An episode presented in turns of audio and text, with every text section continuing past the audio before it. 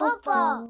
今日のトピック教えて。今日はナオスターナオ。皆さんおはようございます。今日はね、アメリカ在住、コネチカット州にお住まいの夢田祐介さんから伝書鳩にお手紙をいただいています。こんにちは、伝書鳩さん。いつも見ております。実は私の家で子供たち4人がいるんですが、子供たちのお金の管理を覚えさせる子供向けのデビットカードと投資教育をしてくれるグリーンライトという会社が我が家で大活躍をしていますと。ぜひこれを伝書鳩で取り上げてください。夢田さん、ありがとうございます。今日はこのいただいたネタで、やっていきますよ。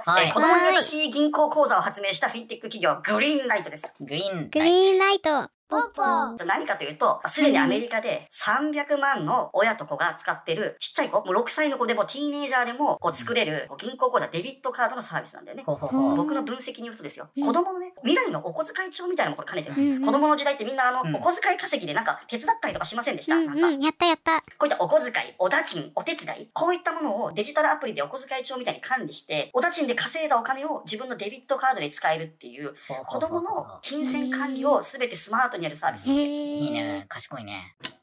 アメリカって子供の金銭リテラシーを上げる教育が非常に進んでるわけね。そうなんだ。で、なんでかっていうと、やっぱアメリカって移民の国で起業の国なんだよね。例えばウォーレン・バフェットって、やっぱり10代の時にコカ・コーラとかをまとめて買って、それ一本一本売って小銭稼いで原資を手にしたりとか、新聞配達もやってたんだよね。こういった地道なお小遣いとか、小銭稼ぎとかで、どんどん自分の投資原資にしてって、今何兆円って富豪になってるんだけど、これスノーボールっていうね、有名な雪だるま式に自分のお金を小さい頃から管理して、貯めていって、それを運用することによって、どんどん自分の金銭アセット、それ資産を管理することを自然に子供時代から学ばせていくわけ、アメリカって。日本のね、数学ってね、こう足し算、引き算、掛け算なんだけども、こうスノーボールって複利の考え方なんだよね、指数なんだよね。そうなんだよ。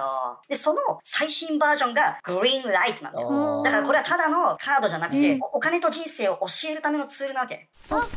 すごいのがここからで、最近なんとグリーンライトプラスインベストメントっつって、コツコツ貯めたグリーンライトのデビットカードの口座を作って、GAFA に投資できるようになっちゃったんだよ。すごいね。リアル投資？そう。モーニングスターっていう有名な株式分析会社と提携してて、お手伝いして芝刈りした金で運用できるわけ。ここにはETF っていう不動産系とかヘルスケアとか、いろんな投資商品があって、どんなものなのかっていう情報も全部可愛く出てるわけ、アプリ上で。だから、実際のお金を稼ぐどころか、もうミニウォーレン・バフェットが我が家にやってくるんだよ。すごいね。やばい。すごい。コネチカット在住の夢田さんの自宅では、お子さんがいるんだけど、一人男の子。これ始めてからまだちっちゃいんだけど、ウォールストリートジャーナル読み始めた。どの株で上がれんだ、パパって。パパリビアンが上がるんじゃないかって。すごいね。つまり、我が家の子供たちが、将来の村上義明、将来のウォーレン・バフェットに化けていくんだよ。これベストシナリオね。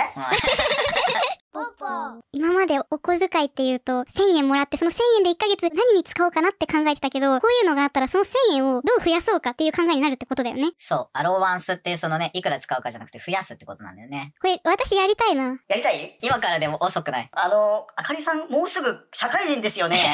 その金銭リテラシーは、レッドライトなんじゃないかな。